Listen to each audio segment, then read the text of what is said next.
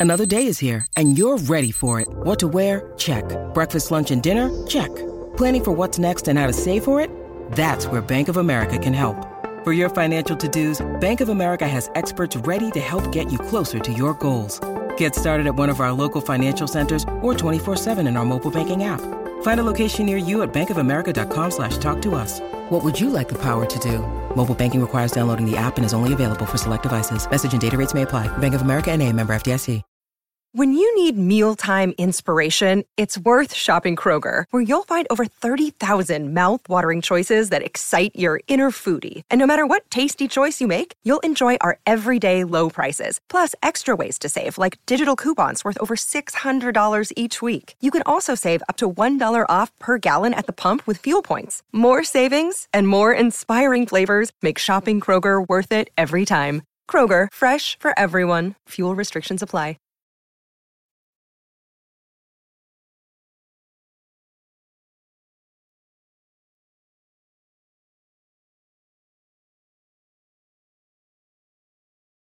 Hello and welcome to the season finale of Mixtape Memories. I'm Matt Hartspade. And I'm Jinners. We have a very special guest today, the lovely Sharon Van Etten. How are you doing, Sharon? Uh, all considering pretty good. How about you all? Yeah. the last few months have been a wild ride for sure.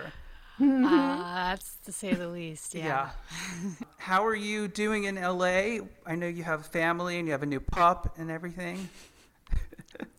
Um, you know, we're, you know, it's strangely like we're we're really busy and and because of COVID and domestic life and working from home, I feel like it's even it feels busier than it has in a in a very long time and because I feel like people are learning boundaries, but um but yeah, I'm good. I've been writing. My little one's uh, super into superheroes right now. So Robin is his go to. And we just got a puppy a week ago. He's about nine weeks old. And um, He's adorable.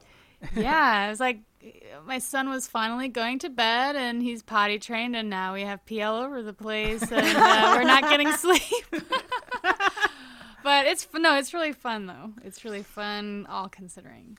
Yeah, I, you've been busy the last few months with the obvious, but also I've noticed that you've been releasing songs, kind of uh, one here, one there over the last few months, and they've all sounded beautiful. But the ones that I think are most specific, maybe to what we talk about here on the podcast, would be your cover of Nine Inch Nails' "Hurt," which I love, and then the cover of Portishead's "Machine Gun" for the Stereogum compilation. So, can you kind of take us on that journey of picking those two tracks and what kind of drew you to them in terms of revisiting them at this moment in time? Absolutely. I mean, the the timing is kind of funny and long term in a way because when each of them reached out to me to make those songs, it was pre-COVID, and I was touring a lot, and I knew that I wanted to do it, but I said if I'm really going to do it right, I'm going to have to wait so I can do it in a studio when I'm not in a temporary place and I can devote time and energy to an interview and a song and all those things. So fine it, the, when I finally had the time, it was during COVID, and I was like, "This is the perfect time." My studio was finished the month before COVID hit, and I was assessing all the projects that I had um, in this limbo, and and they kind of they kind of made sense together too because they were songs that I connected with very deeply when I was in junior high and high school and learning how to handle my emotions and the only way I could express them was through music because I wasn't a very good talker or communicator so I very much needed connection through songs in order to feel like I let out that angst and um, you know, Machine Gun came later, but Portishead was the band that got me through high school, and then I didn't get turned on to that record in third until like later in life. Definitely got me through some hard times. Uh, the Nine Inch Nail song, that song was on a, a cassette that my brother gave me that was a hand me down from a box of cassettes that he didn't want anymore when he, he went to college, and he left those behind for me with my Walkman and uh, and yeah, they got me through some tough times. Yeah, I love what you did, particularly with the uh, the Hurt cover. I feel like you really kind of put your own spin on it, and I noticed a lot of the the YouTube comments were kind of noting that that you didn't take the obvious approach to it. You know? Huh. Yeah. Oh, that's nice. Yeah. Thanks. well, lately I've been writing a lot with a drum machine and either with a guitar, piano, or a pad. And, you know, I think it's just such a beautiful song. And I think finding my own way to share it with people to show that I really do connect with it and that I, I do find it in my own voice. And I, when I hear it in my head, it's something that I'm saying to myself. And um, I think a lot of people that are fans of music they hear themselves they they connect with that like being their point of view and and so it's you know I was nervous to cover it because I am such a fan but you know there's always that tricky cover cover delivery of am I going to try to stay true to it and like own it or am you know, or am I going to try to reinvent it a little bit without being offensive? so hopefully I walk that line. Have you ever thought about doing a covers album along the lines of like Cat Power? Because I feel like that would be so great. We've a- I've actually considered doing like jazz stand like jazz interpretations of my favorite songs ever. Nice. Um, and then also just doing a classics covers record, like a la the cover we did for Peace, Love, and Understanding. Because it just, you know, I, I always liked musicals and classic cinema, but I, I never thought of myself as that kind of a singer. But when I got to do that one song, I kind of felt that. I was like, maybe I do, maybe I do want to sing in, with like a, an orchestra. You know, I mean, I, that's not really an option right now, but uh, maybe one day. oh, I could totally picture that. That would be epic. Oh my gosh, with your voice. Oh my gosh. So yeah, I was hoping we could go all the way back to your roots, which lead to Jersey, correct?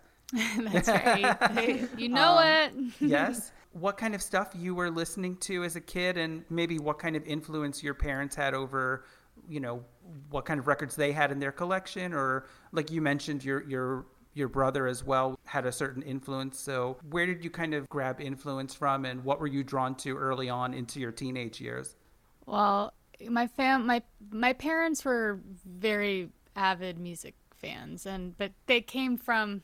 There's some overlap, but most of the time they were very different sides of it. So my mom got me into musicals and doo-wop and more soul songwriter, um, like Del Shannon, um, the Everly Brothers, Carole King, s- Joni Mitchell, stuff like that. And then my dad was more rock, um, like Jethro Tull, the Beatles, Rolling Stones, the Kinks, um, you know, Mott the Hoople.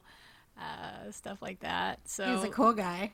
yeah, I mean, there, there's like you need kind of both. You know, it, it's kind of an, an you know Neil Young was like the the bridge, and uh, and and so like yeah, Rolling Stones was a bridge, Neil Young was a bridge, um, and uh, the Pretenders were, were a bridge. Mm, yeah. Uh, so like a lot of classic things on both sides, and like obviously the Beatles, like everybody loved, and Tom Petty and the Heartbreakers was, you know, I'm one of five kids, so when you go on a road trip, you you all had to agree. So it was like Tom Tom Petty, Bob Dylan, the Beatles, the Traveling Wilburys. Um, yes. those were the agreements that we came to. But Okay. but my little brother was like Tom Petty was his favorite for sure, and then my little sister was like all pop, so she was like Christina Aguilera, Britney Spears, and then my older sister was alt girl, so she got me into like Juliana Hatfield and the Lemonheads and Blur, and my older brother was total grunge guy, so like. Oh, what was that? Uh, uh, Ned's Atomic Dustbin. Oh, I remember that. yeah, like Gin Blossoms, Soul Asylum, Nine Inch Nails. Yeah, you know, just the whole. uh, Oh, uh, Buffalo Tom. Of course. And uh, shoot, I'm missing a big one right now. Um, Matthew Sweet. Of course. Oh yeah. yes. So like all that coming in there, and like I'm kind of like all grunge rock, but I kind of liked it all. It'd be funny Yeah. to hear your interpretation of like one of those big late '90s pop songs. I mean, for kicks, I don't know what you know. I don't know. You could give me the ultimate challenge. What you know, third third track my way. I think what, what a girl wants, Christina Aguilera. Wow. All right. Okay. Assignment. I'm serious. Hilarious. Yeah, because you have like such a soulful, sensitive, really thoughtful voice in your music, and I do feel like your interpretations kind of reflect that. And yeah, that would be super interesting. I bet you would do like some kind of deep shit that people that would just blow people's minds. Who'd have thought you could cry to Britney Spears? I don't know. Maybe that's a jazz standard. That is the standard, totally. boom, boom. All right, I'll work on it. The cabaret version. uh, this actually leads nicely into something I wanted to talk about today. Is that um, you know the first time I saw you, I think was at Cake Shop during CMJ many many moons ago, and I think I just kind of stumbled in and you were playing upstairs, like a street level, and um, you know there were a handful of people there, and I was just like really blown away by your voice, by the, the, those early songs. Um, and then I want to say that you played pianos like an hour or two later, and then I just went there as well. I was like, she's really good. I want to see her again. That So, sounds um, like me. Yeah. wow. and then kind of you know uh, we had you know i saw you a bunch in those early days and then that kind of led into when i put together that morrissey compilation and you covered those two songs that are so beautiful that still exist somewhere in the internet. Somewhere on youtube they're still there. I think that was the first time that i and we don't have to talk about covers anymore after this but saw what you could do with a song and kind of make it your own you know? A lot of people reached out to me who weren't familiar with you when those when those songs were put out back in like 08 or 09 and they're like who is this? Tell me more you know? So I, yeah there's something about your voice that i think is so inviting and intriguing and i think that's why you know you've had such an incredible career the last decade It's crazy to think it's been 10 years. Are we that old? Um, man, I, yeah, it's funny when I think about that long ago, but I, I remember just saying yes to everything because I was so excited. You know, I'm like, did I really just go down the street? I guess I did. Um, but it was, that was such a beautiful and vulnerable time. And I had no idea why I had this drive. Like, I, I never thought I, you know, could realistically be a musician as a career and I just you know it's nice to still love it even when it is a job. Uh, but it's always been a you know I was passionate back then for God knows why and and it means a lot to still hear that you connect with the music and of course. to to see familiar faces after all this time. Uh, thank you for always being so supportive. I just want to say that. Of course. Um, it was kind of crazy when I saw you last year at Beacon Theater when you headlined Beacon. I was just like, this is um, this is such a graduation from Cake Shop, being surrounded by like the latte machine. You know? I mean, how is that? I mean, I saw you there a few years earlier when you opened for Nick Cave, which I felt like was such a watershed moment. But then when you got to headline it, and I just, I don't know, I just, uh, for me to kind of witness that, I was like, this is, this is just kind of bananas. And I'm just wondering how you felt to be on that stage and to play kind of a hometown show to such a biz, a, you know, full room to all those thousands of people. I mean, to be honest, not to downplay headlining Beacon, which was incredible and emotional, and I still can't believe that we did that.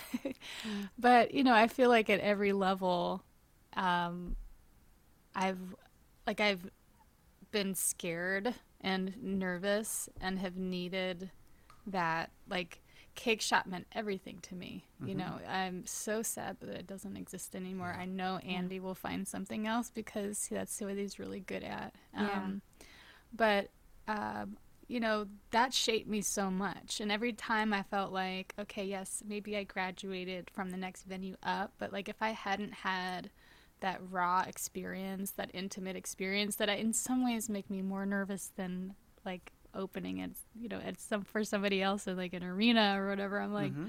this is more soul bearing to me when you I can actually see people and and mm. the from the staff to the to the people that come in that don't have any idea who you are it's like those intimate connections make me feel more vulnerable than mm-hmm. if i'm playing a place like beacon but what beacon represents is my journey and the like how long it took me to get there and being a hometown show and like seeing so many familiar faces. And in a theater that as large as it is it still feels very intimate. Mm-hmm. And i've seen some of you know some of my favorite shows there as well as just i don't know it just means a lot in terms of feeling like a new yorker at that time that it meant everything. Yeah now i hear what you're saying in terms of um, kind of the those intimate rooms can be more intimidating because you know, for a long time, I did the press for Cafe Carlyle, the you know the cabaret room on the Upper East Side, and mm-hmm. you know sometimes we'd have names in there that play significantly bigger rooms, but they're either testing out new stuff or they just want to connect more with an audience. But I remember we had Debbie Harry in the room, which was just uh, you know wow. mind blowing.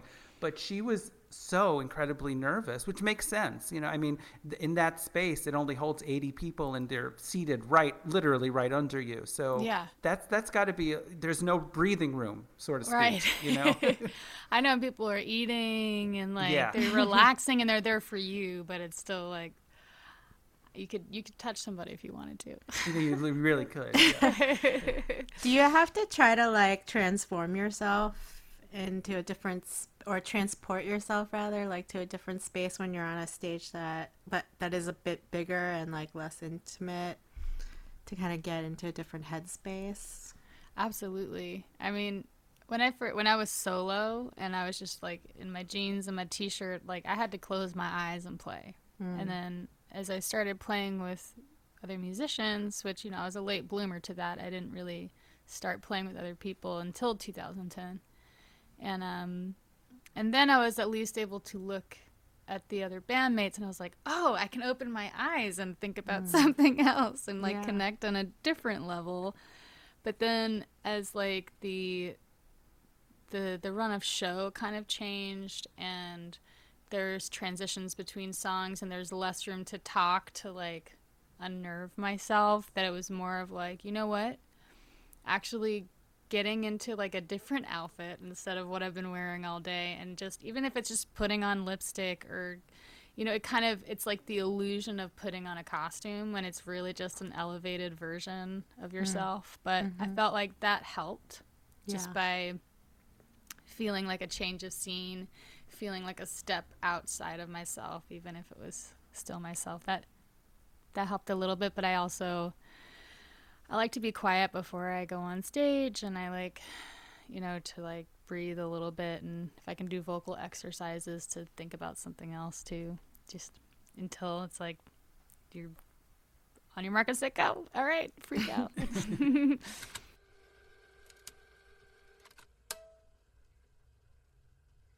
Going backwards a bit, at what age did you decide to leave Jersey and come to New York? didn't you have a stint in Tennessee? Is that true, or that's some random Wikipedia thing? It's true. It's true. It's true. I didn't realize so, that. You know, in high school, I was in musicals and I was in choir, and I would go to musicals in New York all the time with my mom.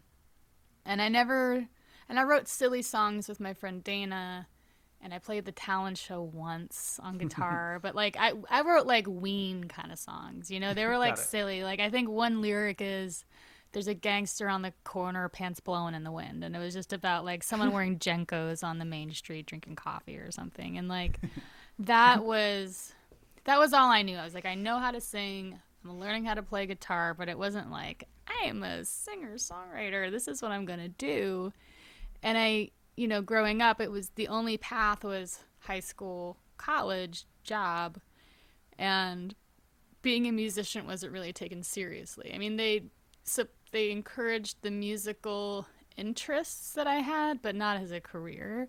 Hmm. And the only path that I found in college was at a recording, like as a recording major in Tennessee, and they because there wasn't a recording major in New Jersey.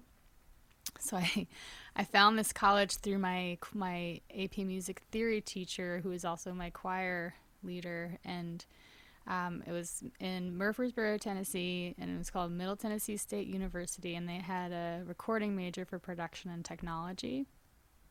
And at the time, I thought, oh, cool, now I like, I made it out of high school with like a 4.0, and I did decent on my SATs, and now I can go to college and take all the classes that I really want to take. And then you get there and you have to take all that shit over again. You have to, like, ah.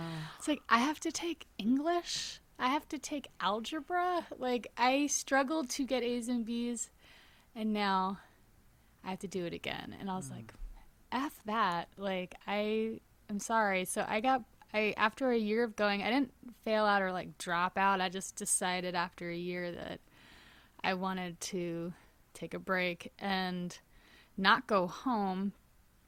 And I stayed in Tennessee and I ended up getting a job at a venue. And um, well, it was a coffee shop that started having shows and became more of a collective and got a record store. And then I was learning how to put on shows and help put like support bands and they would crash my house um, we would hook them up with food and it was a small place but if you couldn't get a show in nashville you could get a show at the only like all ages club in middle tennessee. So i saw some pretty cool acts and i learned a lot from that.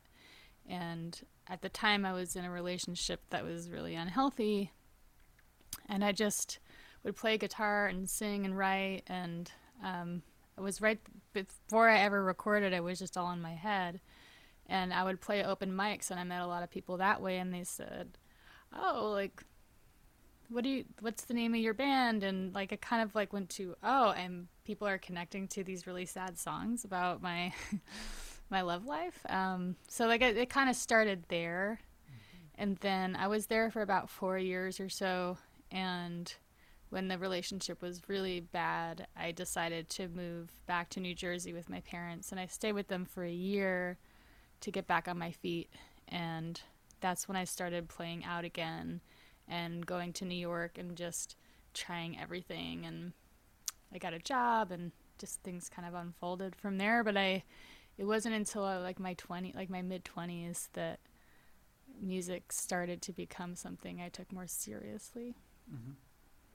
It seems like going to Tennessee and kind of going through that whole process really like was an education in itself in a lot of ways, just laying a foundation for you.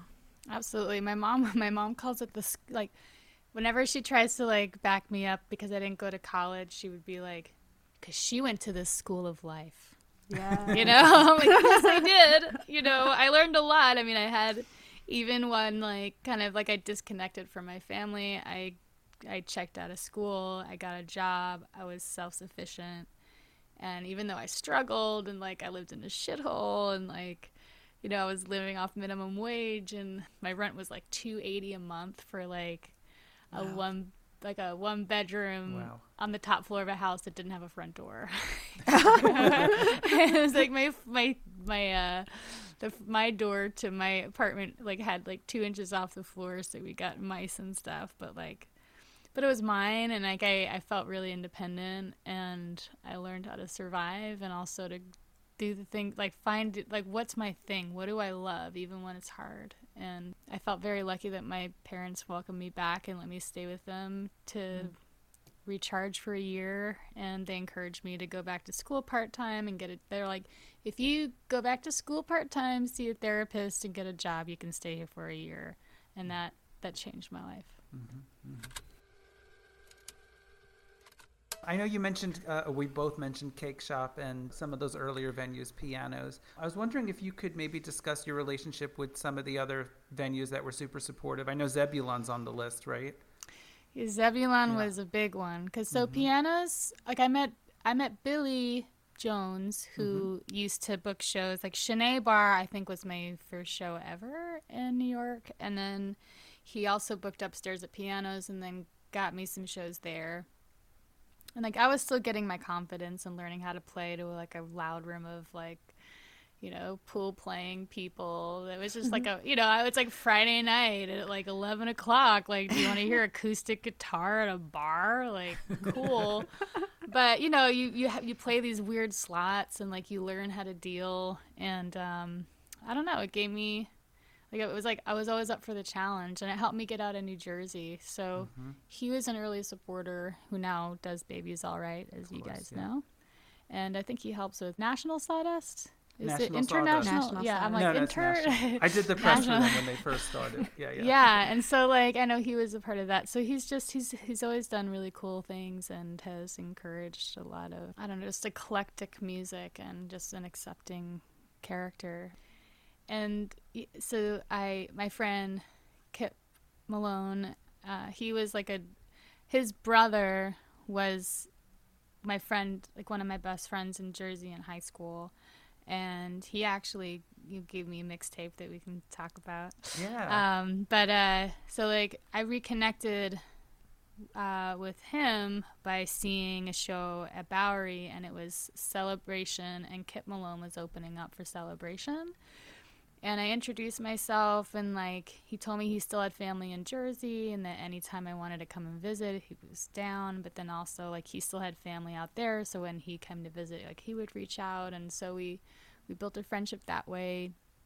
And he would take me to shows to show me different neighborhoods, and uh, he was just very welcoming early on. And he he took me to Zebulon one night, and you know they had this amazing mint tea with like a little bit of sugar in there because I knew that I had to drive back that night, and his friend Patrick was one of the people that helped with music there, and he like DJ'd and and was like he did a little bit everything, and Kyp gave him a CD of mine and said, "You should have her play here sometime." And and then he reached out to me later, and I played a show there.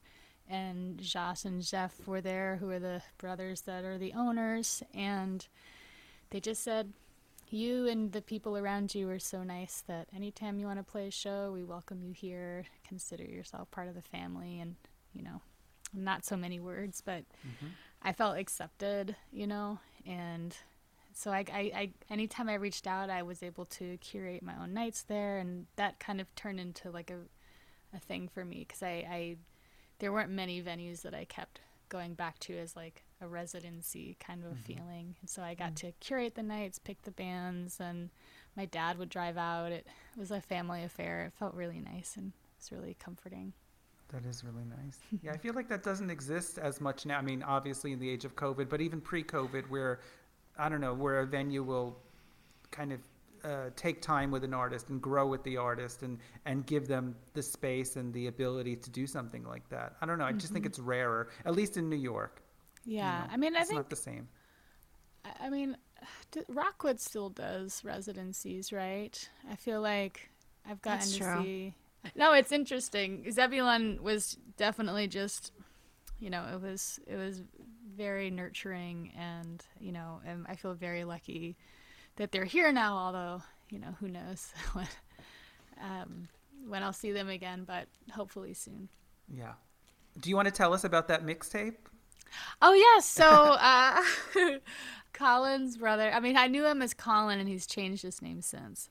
He was like super involved alternative music, but on the on the mixtape, like he had a band called Honey Rider with another one of his friends that was really fun and you know they encouraged me to play like a benefit for Amnesty International at like a sister high school and so we all used to hang out and like go thrifting together and like driving cars recklessly and you know we would always go to the state arts fair together and like just be silly on the lawn while everybody else was taking it seriously. But one of the tapes that he gave me, it had uh, tiny lights on there with this song called Evil that was amazing. And then a lot of like, it was the first time I had heard Pavement. Mm-hmm. And there's also Sonic Youth on there, which I hadn't really heard. And then all of a sudden, in my like junior year of high school, I start getting re- like really into like noise, the noise side of rock and grunge, and that yeah, that was those are the three main things on that mixtape that were pretty rad. Were you like a giver of mixtapes too? I've had my fair share. Um, you know, I actually got like a boombox to try to to try to do it on the radio again to like just the Oh wow, old school.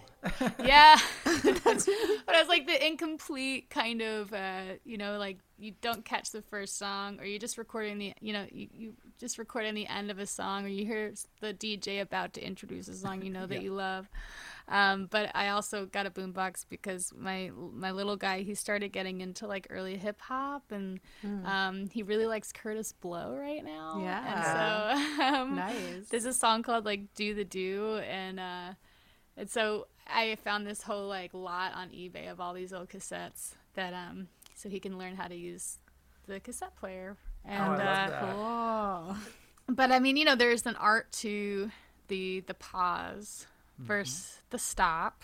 And I never I never got as far as splicing, but I love making collages and uh, cutting out teen magazines and Yeah. like my I think my sister had Bop. Was that what it was called? yeah. Oh yeah, with an exclamation point, I think. Oh yeah.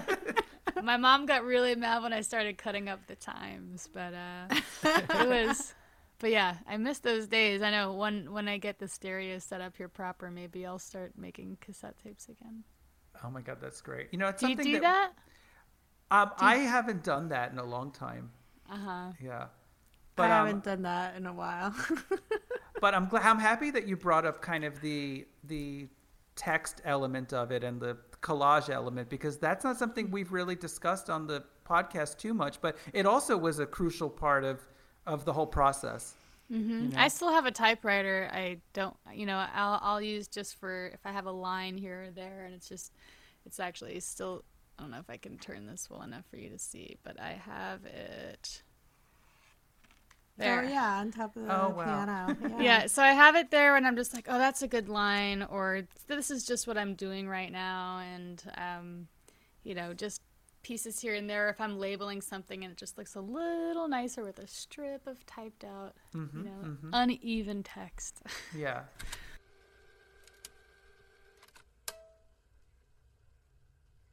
I wanted to briefly discuss there was a moment in time, I guess in like 08, 09, 10, where you were working or interning at Ba Da Bing and then also gigging. Uh, and I always thought it was so funny because we would speak through, you know, uh, uh, regarding your gigs, and then we would also speak through when I was running my old site, like setting up premieres and stuff. So I kind of knew you in two different ways, I guess. But yeah, I guess that you were kind of juggling multiple things, no? Yeah, it was amazing, and I actually I, I met Ben Goldberg, who runs Ba Da Bing, through my friend Alicia, who was his first employee, because she went to Middle Tennessee State. So when I moved back up north, I reconnected with her, and then she she was working with him, helping him with Beirut when that was all happening. And I was working at Astor Wine, and you know I had almost taken this route into the wine industry because I'm such a wine lover. and I was like, maybe this is a stable career for me. Um, but I was like, you know what? I think that should just be a hobby because I just enjoy it, you know. Yeah, yeah. Um, but so I went from like working at Astor to interning at Ba Da Bing, and then between really two jobs and then playing nights, that like my schedule started feeling really crazy for being a new New Yorker and like figuring out that balance in your 20s. he was super understanding and really supportive and liked me and needed a little extra help, so he offered to hire me properly. And so I let the Astor job go and um, worked at the label. And, you know, I was afraid to tell him that I did music at first because I didn't want him to think I was doing it for the wrong reasons. Mm-hmm, mm-hmm. I really just wanted to learn how to do it for myself because I was hand making my own CDs and, you know, I, I was more interested in how the industry worked, even though I wasn't even sure if I wanted to be a part of it yet. Mm-hmm, but seeing it from his side and how it was out of his apartment and it was friends working together, putting them together and talking about ideas, like that that is the side of the industry I felt lucky enough to be a part of early on and see that side of it because I think if I had gone to a major label I would have I would have been deterred to pursue music, but seeing it from such a grassroots level and like being through the eyes of a friend, I felt like this is something that made sense for me. But mm-hmm. I wasn't, you know, I, I didn't know what blogs were. I didn't know about, you know, the only, I knew MySpace, but that's about mm-hmm. it, I think. And, and MapQuest just because I got lost all the time, but which is crazy to think about all those things and how much they've changed in really oh, yeah. what was a small amount of time. He he was very nurturing and you know taught me about elbows and how to research bands and who's writing about them and you and and all, all the music that you wrote about were things that I really connected with and and you supported the roster and we like I still really appreciate it and I still really appreciate you. Um, Oh. because it that was you know that those are I felt like those were pioneering times and I didn't know anything and I wasn't the best publicist but I met a lot of amazing people through it and you know so thank Oh, you. that's sweet. No, I, I, I mean, all, I think yeah, all of us have fond memories from that moment in time, and and kind of, I think all of us were juggling many things at, at once, so we can all kind of relate to that kind of life. You know, yeah. it's just kind of how it was. Yeah, we just made it work somehow. You made it work. Yeah. And you know, I feel like the the scene back then, at least, it was very like everyone was bonded together. I feel like, and in a really supportive way. And then there were so many different ways to like get exposed.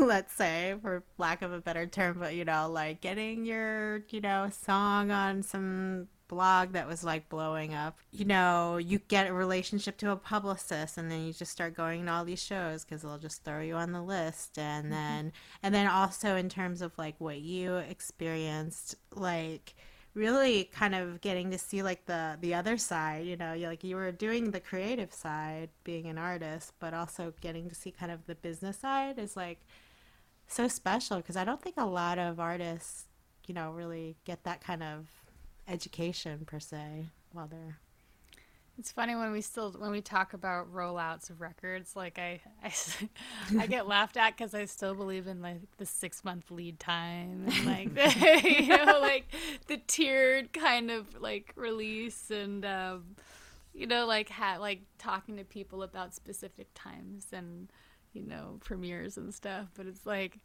I, I, I, I get I get so much anxiety when I hear like bands just drop a record without anything. I'm like, oh, what a nightmare. I'm like, good for you. Yeah. Yeah. Yeah. but I don't know how to like I don't feel safe in that, you know. I, I, I still like the build and I like um, the excitement of things being leaked and you know, that that kind of stuff. Well, speaking of the build, I feel like your career has been a nice build. It hasn't necessarily been like one minute you're the the trendiest thing and then it disappears. With each album, I feel like you have grown a, a, larger audience and also have kind of really come into your own. And I, I, I mean, I'm not just saying this because we're on this call now, but I really feel like your last album was one of the, the strongest releases of the last few years, without a doubt, you know? And um, yeah, I just kind of feel like that's the kind of career growth that I think is sustainable as opposed to kind of being flash in the pan. You know what I mean? Well, it's just such a different time now too, where it's just it's a lot of singles, and I I don't I still don't fully understand the streaming world, and I I pay attention, but I I don't know if I subscribe to it, and I I don't think I write the kind of music that is like trendy, so I'm not worried about sustaining anything that I never had. so I'm like, yeah, I know it's not. I, you know, talking to my team, I'm like, I know this isn't ideal and it's left of center and it's dark and the songs are more than three minutes, but hear me out. You know, like I've never had to explain myself, and um, and I think being surrounded by the right people to encourage the the choices and the tendencies that I have, and and keeping those people on your on your side, um, you you grow you grow together. Um, Hopefully, and every time I make a record, I want to try something different. I I still very much believe in the melody and the song in itself, and then I try to change something every time so I'm not making the same thing because I know that I have certain sensibilities and I know that I gear you know, I lean towards certain keys and tempos. I'm like, yeah, it's gonna be another mid-tempo dirge, everybody. So uh, watch out. Um, but you know, also to allow new people to come in and challenge me and push me to try things I never did before. Because whenever I make a record, I always have this group of songs that I know that makes sense together. But learning how to work with somebody else and giving them those songs and giving them the freedom to take it somewhere, but also having the conversation about where you where you like what your influences are or what the instrument like what is the sonic palette and what are your give me three artists that like you're thinking about right now or that you're listening to or if there's none you know like some kind of dialogue to make it feel like a collaboration even when you're kind of letting go the songs. And then i you know for this past record i literally gave john the songs. We had a long conversation about palette and influences. And then i just showed up at the studio as a singer like karaoke to songs i've written i've never heard before. And um, it was scary but it was one of the best experiences i ever had mm-hmm, mm-hmm. you kind of transitioned into also acting roles as well, which is like a whole other art form. How did that all come about and how has that changed your life as well as an artist? Well, I mean, it's it's it's all like the universe is a funny thing. I'll just say that because you know, like I remember it was a big dramatic kind of uh it was after touring Are We There? And I decided to take a break from the road to focus on my life. About to go to like I just got accepted at a Brooklyn College and my manager gets an email for me to do a reading for the OA. And I was like, Are you kidding me? I'm like, What? They're like, Well, just to, you know, my manager was just like, Just try it. I mean, you're home. It's shooting in New York. Like, who knows? You might not even get it. Doesn't matter. But it seems interesting. And I read the story, and the character, Rachel, was a singer that left home and to you know to pursue her career and something intense happens on the way and her voice is her, her voice changes and so i kind of i connected to it even though it was a sci-fi i'm like okay this is kind of interesting do the audition and I gave it my best. I thought I did pretty well. And then we left and we kind of laughed and we got a cocktail and we cheersed and we're like, oh, well, maybe next time. And then the next day we got a call saying that I got it. And, you know, I was like, what? They're like, well, if you really want to do this, you have to report in two weeks and it's to be like two, two or three months of shooting, I think. I can't remember exactly now.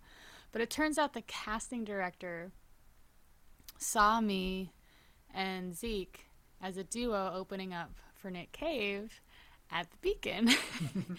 and and in his Rolodex of, you know, I don't know how many other like dark singer songwriters he reached out to, but I think I know a couple. um, but they they were just like I came to mind in that role, but I think they reached out to other singers, but I won't say who. um, you can imagine. But so he ended up, you know, convincing me to go in. Like my manager said, you should do this, and I even talked to my parents and Stewart Lerman, who produced my lot that the Are We There record, and I was just like, um.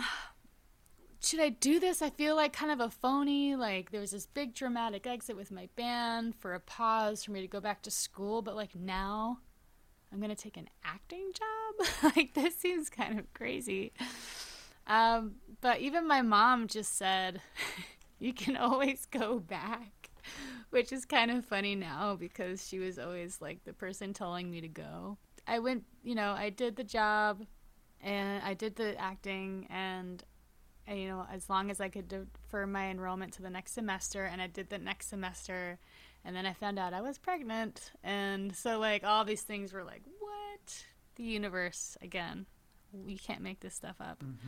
So that kind of got me interested in that world and seeing how people interact and how they interpret a scene and how I can draw on my own experience as a singer and bring mm-hmm. that into like onto set. But I mm-hmm. still like I'm I don't I, I still don't think I'm very good. but I I would love whenever you know the environment allows to take acting lessons, I would love to do that and I'm actually taking a writing class right now. Um, at the community college just online and you know just kind of sharpening different tools because it is an interesting side of it Yeah. but i yeah i don't know where it's going though Was it, re- it was rewarding though, I imagine. i mean you know it's interesting because i've never been a part of a production before like that and you know it's very different than plays and musicals in high mm-hmm. school but it's like it's not like you're rehearsing rehearsing rehearsing for this one day. It's more like you're supposed to show up and like know it and then redo it and redo it and redo it and redo it and you don't know what they're getting. Mm. Like you don't know how they're you don't know how they're shooting it. You don't know what sounds they're getting. You don't know what, what angle or whose perspective and mm. You know they're they're shooting everyone's perspective the whole time so you know it's but it, it was fun and it was exhilarating and it was scary and I felt unworthy and I felt that like a you know I felt like I wanted to learn more immediately. Yeah, I mean, I feel like, you know, even as a singer, you're like tapping into different emotions within yourself. And if you can, you know, convey like a story through song, you know, it seems reasonable to think that you could kind of tap into that same kind of, you know, bu- uh, talent or whatever to really kind of capture that character, maybe. But you know, it's like for music, it's like I'm I'm I'm taking my own experience and putting it into song, whereas for a role, it's like I'm taking my own experience and being somebody else. Mm-hmm. Hmm. So I think that's the main difference that I had a hard time, and you know, at least when you're singing, you're you know, I know that I'm making weird faces, but then. I don't have to look at myself. but then it's like when you're acting and I'm like, "Oh, I I do this." This is like I made this face I think that whole season. I'm just like sitting there like I swear you can like turn it into a fun drinking game. You're like, "Oh, she's doing the furrow again? Is she doing the furrow again? She is." You know, I'm like I need to figure out like okay, now this. I'm like I yeah. Anyway, it- it- this is a podcast. Y'all can't see my faces, but I have a furrow. I have a furrow that I do and my brow, and I actually have a permanent wrinkle because I remember even as a kid, my sister said I did the frown face, and I never realized that I did that until it was captured forever. My goodness.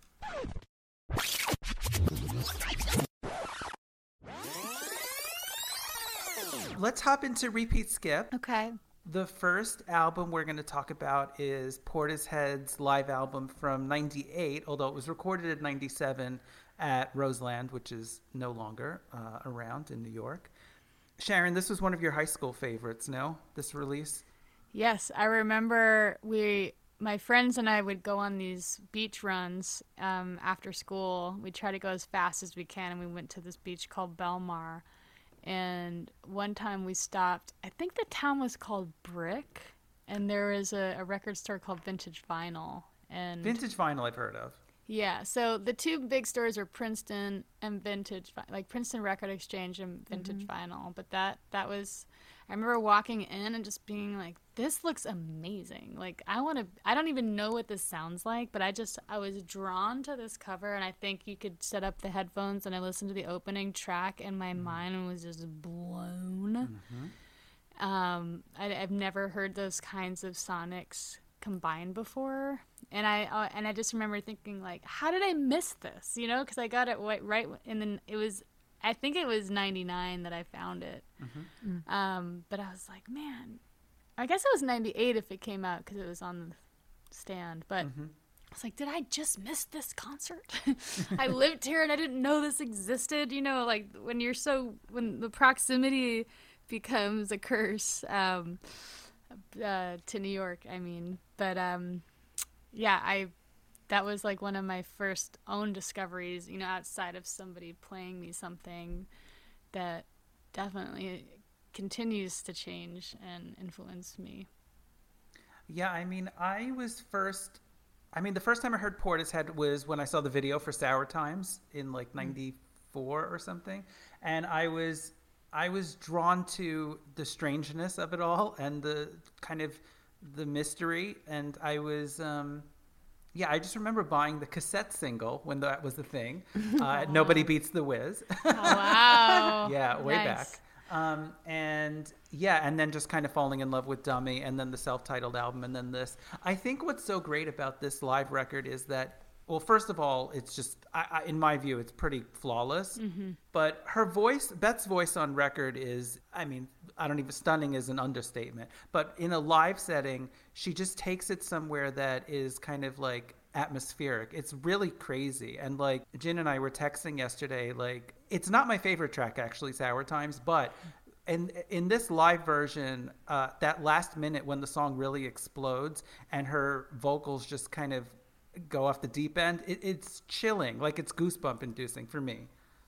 I mean, they, it- you know, it, to be able to capture something live. I mean, because what I love about going to shows is that you know you'll never see the same show again. And what's scary about recording it is that you can't really capture what you saw.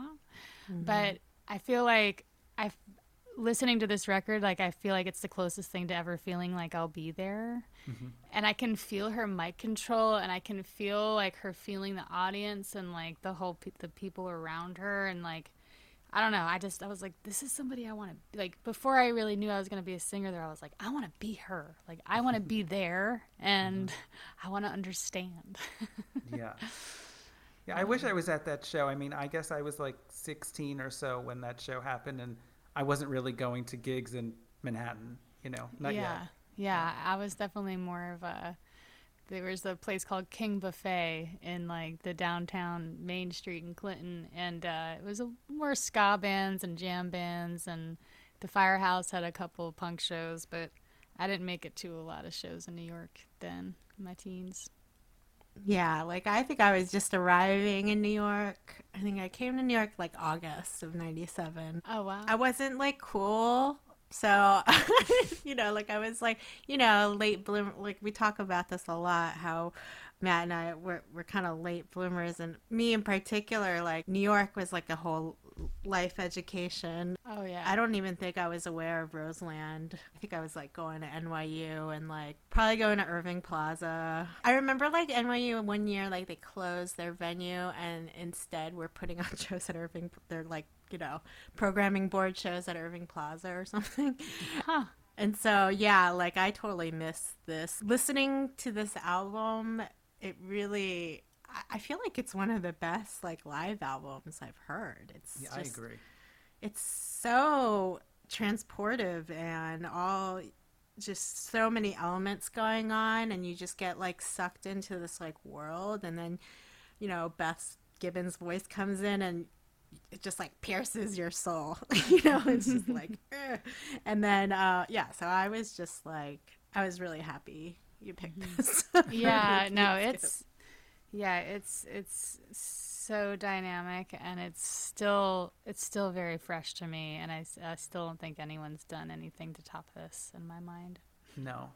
I had the opportunity to work with Domino on a release that Beth put out last year with the is Polish the National. opera Yeah, it's with the Polish Ah, National Orchestra. Yeah. very cool It's also a live recording. It was recorded in I think 2014, but it wasn't released until last year. She's not singing in English; she's singing in in Polish. Yeah, it was. which is crazy by the It's way so that she's- like she Yeah. learned polish for this yeah, it was surreal. Like first of all, that's also a stunning album, but you know I don't connect with it in the same way that I do with this release for obvious reasons. To have the opportunity to even work with her in you know kind of that way was. uh was kind of nuts. But you know, I also love that she kind of keeps the mystery around her and doesn't give interviews and doesn't really ever talk. Uh, there's no stage banter, none of that. It's kind of like what you the lyrics kind of speak for themselves. Her live performance speaks for itself, and I, I think there's something to be said about that because that's all you need with with Mm-hmm. someone who is an interpreter of song like that. Yeah, and you're also like, you know, at a certain point, I feel like early on, people told me, like, you know, try not to talk so much because you kind of like kill the vibe, you know? And I'm like, I get that, but I'm like, if I don't speak, then I'm going to cry because I don't mm-hmm. know how to handle these emotions. But when I, I understand that when you have a mood and you're creating this mood and like the mood is just growing and it's more and more intense and it's more intense and more intense and you choose to wait until you let that intensity go like that's when it's really powerful and mm-hmm. especially for for their music i feel like you have to kind of keep that intensity going and they do that Yeah. very It's well kind of funny because like I was reading that like before this album came out that people were kind of wondering if Beth could like sing live like she does in the studio like she was kind of more self-admittedly like more of a studio singer. Mm-hmm. And and then this album came out and everybody just shut up about that. And they were like oh she can sing. Yeah. yeah. Yeah, I saw them at Hammerstein in 2011. So I waited like almost two decades to see them, and it was it was, I mean, otherworldly. It was so so good. And actually, at the very end of the show, Beth kind of was giving hugs to people in the front, and I got a hug, and I felt like, yeah, No it was a moment for me. Oh, Yeah. I've never gotten to see them live, so I, you know, I'm shame on me. I wish. well, they don't really tour very much. you No, know? I did get to see Geoff Barrow's band though. Beak. Yeah, they Mm-hmm. were at what is that? Elsewhere. Mm-hmm, I saw them at Elsewhere, which I mean, this feels like forever ago now, but they were really fun. Mm-hmm. But I mean, very different. Very different, But yeah. like, still got some proggy aspects of it, and um, Yeah, yeah. was- yeah. But good vibes. Yeah, I don't. It for me, I really wouldn't skip anything on this release. But I think if I were forced to pick something, I would skip. It would maybe be Half Day Closing, just because it's like a little warbly and um, it feels like you're kind of underwater a bit. And maybe that one kind of stands out as an anomaly. I don't know, but I mean, I love every track on this album, specifically Glory Box. I think it was kind of a treat to hear All Mine and only you Only You. Thank you. Oh yeah, only you, only you. Yeah. I feel like they don't perform those songs. They haven't performed either song live in in decades. So I feel like in general these days when they do perform, which is so infrequent, they kind of skip that that middle self-titled album, which is so good. I mean, they're all so good. you Mm-hmm. Yeah. know? So it was a treat to hear those. I'll have to say, and and I'll, you know, this is uh, Sharon's confessional here, but this was definitely on my like make out mix for sure. Like, and at a certain point, like I remember there's some boy that was like. I think I've made out to this song too many times with other girls that I don't think I could like. Like, "Oh wow, it's this is a thing." I thought I was doing something very unique. Um, so I think I nipped that in the bed, bed in the bed in the bud early on. I in the bed. but I was like, "Yeah, only you" is definitely one of those songs. And I was like, "All right, when I want to take it down a notch, I'm gonna like." You know it's serious when Sharon puts that song on. Uh, Oh my god, I love that. Yeah, there's something about the oh, intensity of it that like feels appro- it would feel appropriate in that kind of intimate moment for mm-hmm. sure. what? Mm-hmm. What's your like favorite track on like the whole album? Um, well, I mean, Only You is definitely one for me. There's a song called Roads that I remember being. It was on a mm-hmm. soundtrack. It was like one of my first film festivals I went to for a bunch of college kids in Philly.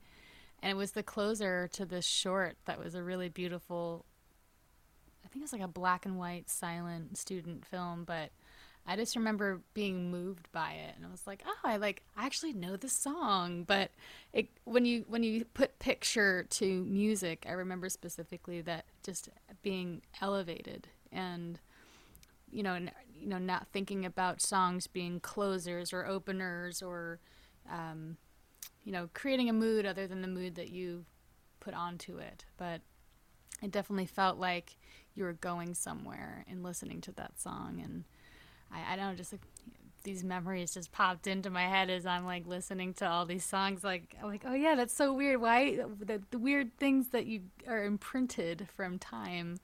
But I, re- I remember Mm-hmm. being at yeah watching student film in Philadelphia and feeling like it was just one of the most beautiful endings.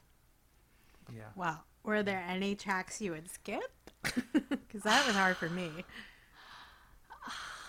Yeah, it's very Um, hard. I, I mean, I honestly, I, I, did, I wouldn't. I don't think if that's Yeah. okay to say that. I mean, Yeah. I I think this is a pretty perfect Yeah. release. So for yeah. sure. I had a really hard time making one, but one I came up with was like Strangers, just because it just seemed more out of place in the context of all the other songs. Not because it was a bad song or a bad performance, but it had a more like jazzy tempo to it, the way she was. They were performing mm-hmm. it, so it just stuck out a little bit more to me, just in that way. But I don't know. I honestly would just listen to the whole album in one sitting. Our second repeat skip is Liz Phair's sophomore album Whip Smart from 94. I got to say like I was I was kind of introduced to Liz Phair with the White Chocolate Space Egg album mm-hmm. when I was like 18, 19 and then I kind of went backwards and then forward. So my starting point was there, but I kind of wish my starting point was earlier because this is a great album. But I'm I'm probably more familiar with White Chocolate Space Egg and then For sure. revisiting Exile and then going forward. So this Yeah. album is probably the one I'm least familiar with, to be honest. Um, but it's a great one. Yeah, it was the first one I heard, and I know it was kind. I felt like you know I I came into a lot of bands late where I got like the odd record, and I'm like, this is my favorite one, and everyone's looking at me like, what? Are you kidding me? Like this is not what they're known for. But I mean, that's just where I, I came up. So I was like. I think I found this in 95 uh, or 96. And so I was like a freshman or a sophomore in high school.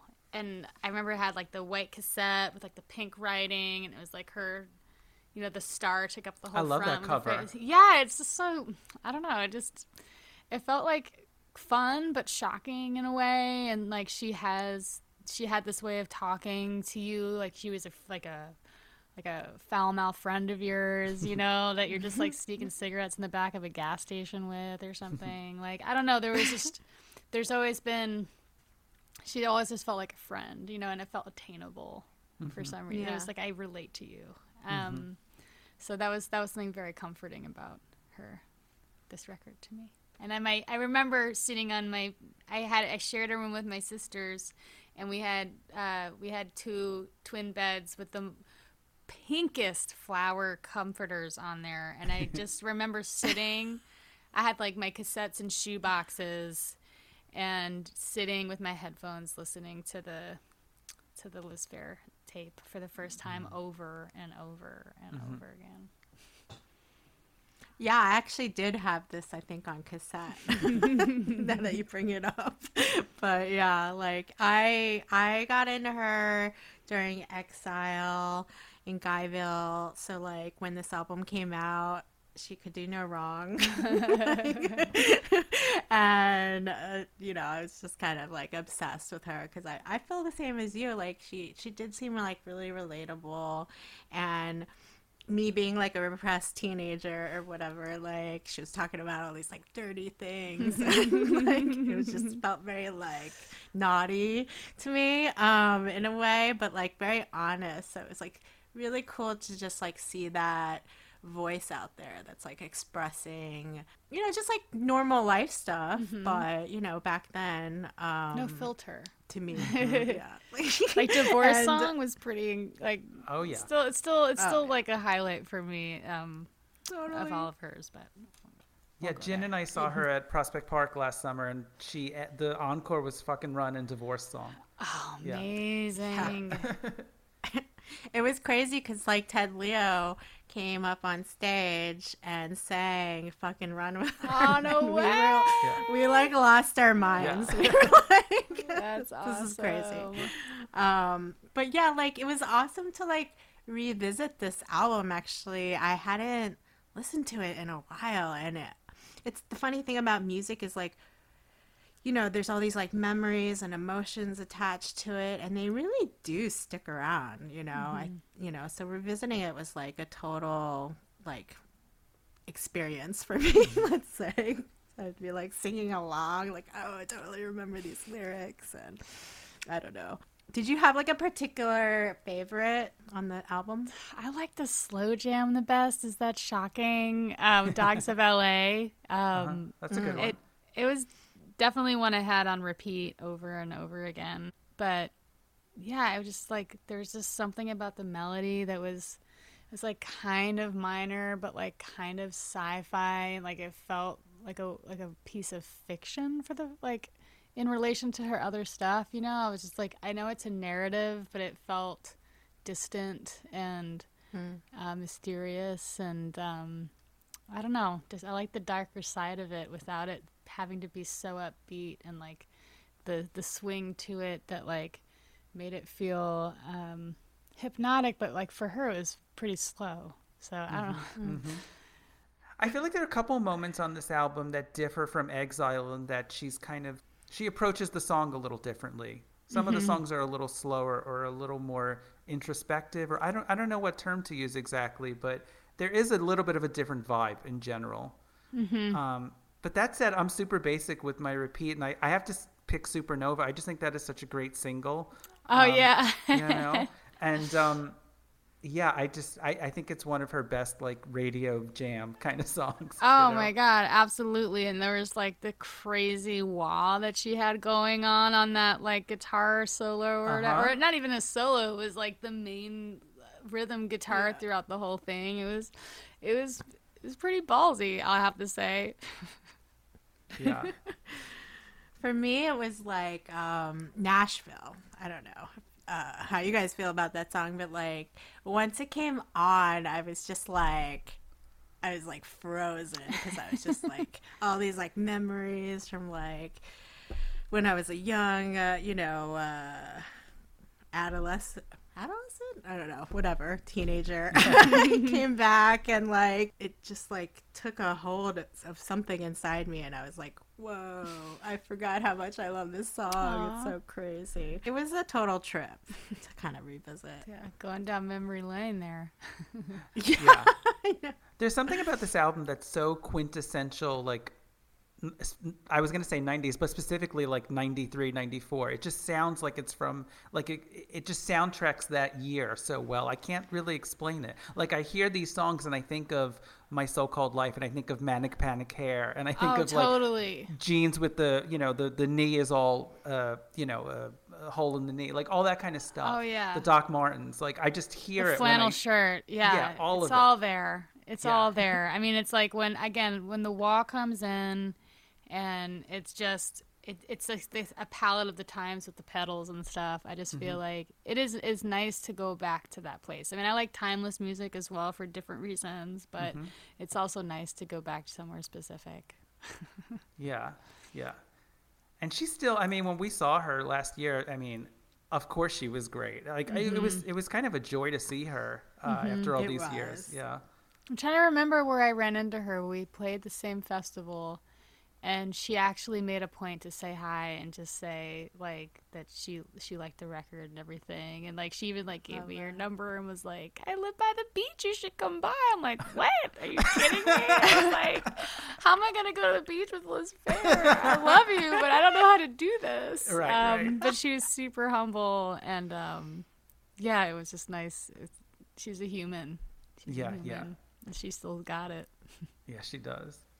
Oh my gosh, she she was so good. I I didn't know what to expect because I hadn't seen her live in so long, and um and she was like one of like the first kind of concerts I had experienced in New York just through NYU, and so for me to see her like you know last year was like such a trip. Um, took definitely took me back to like my, the teen me.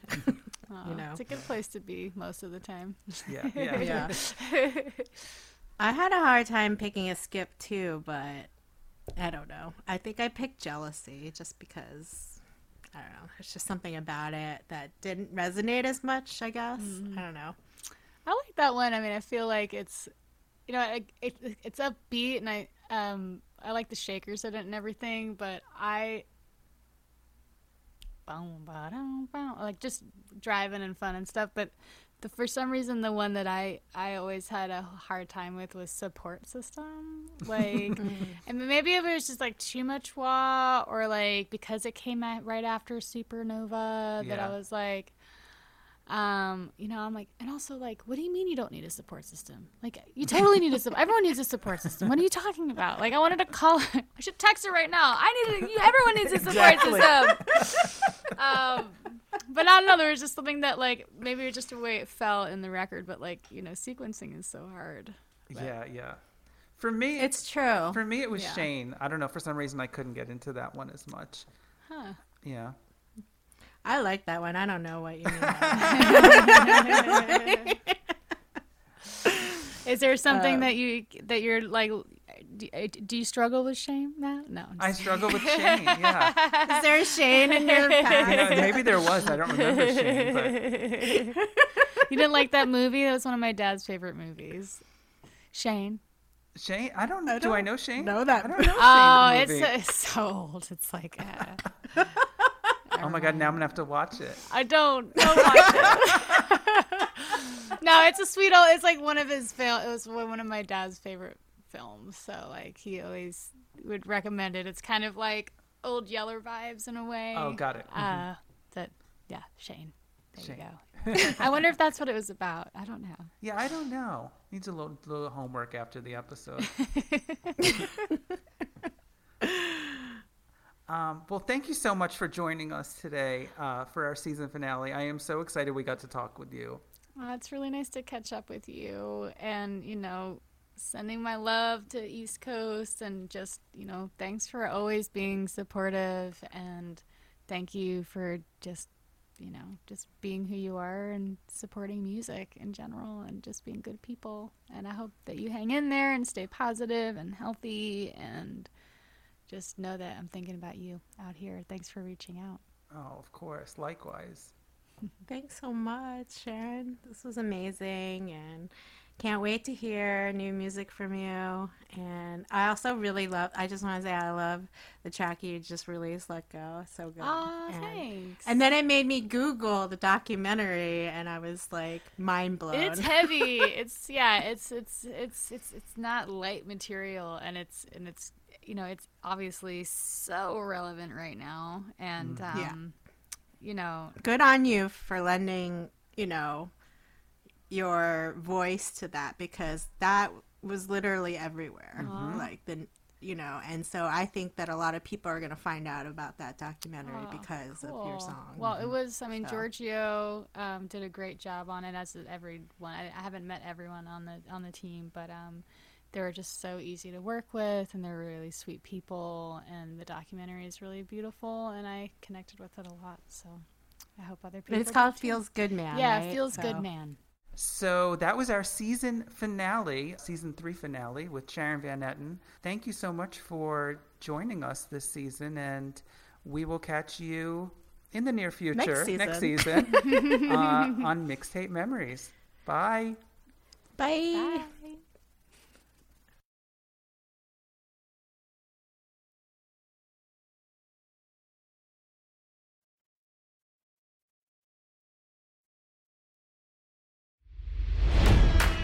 It's NFL draft season, and that means it's time to start thinking about fantasy football.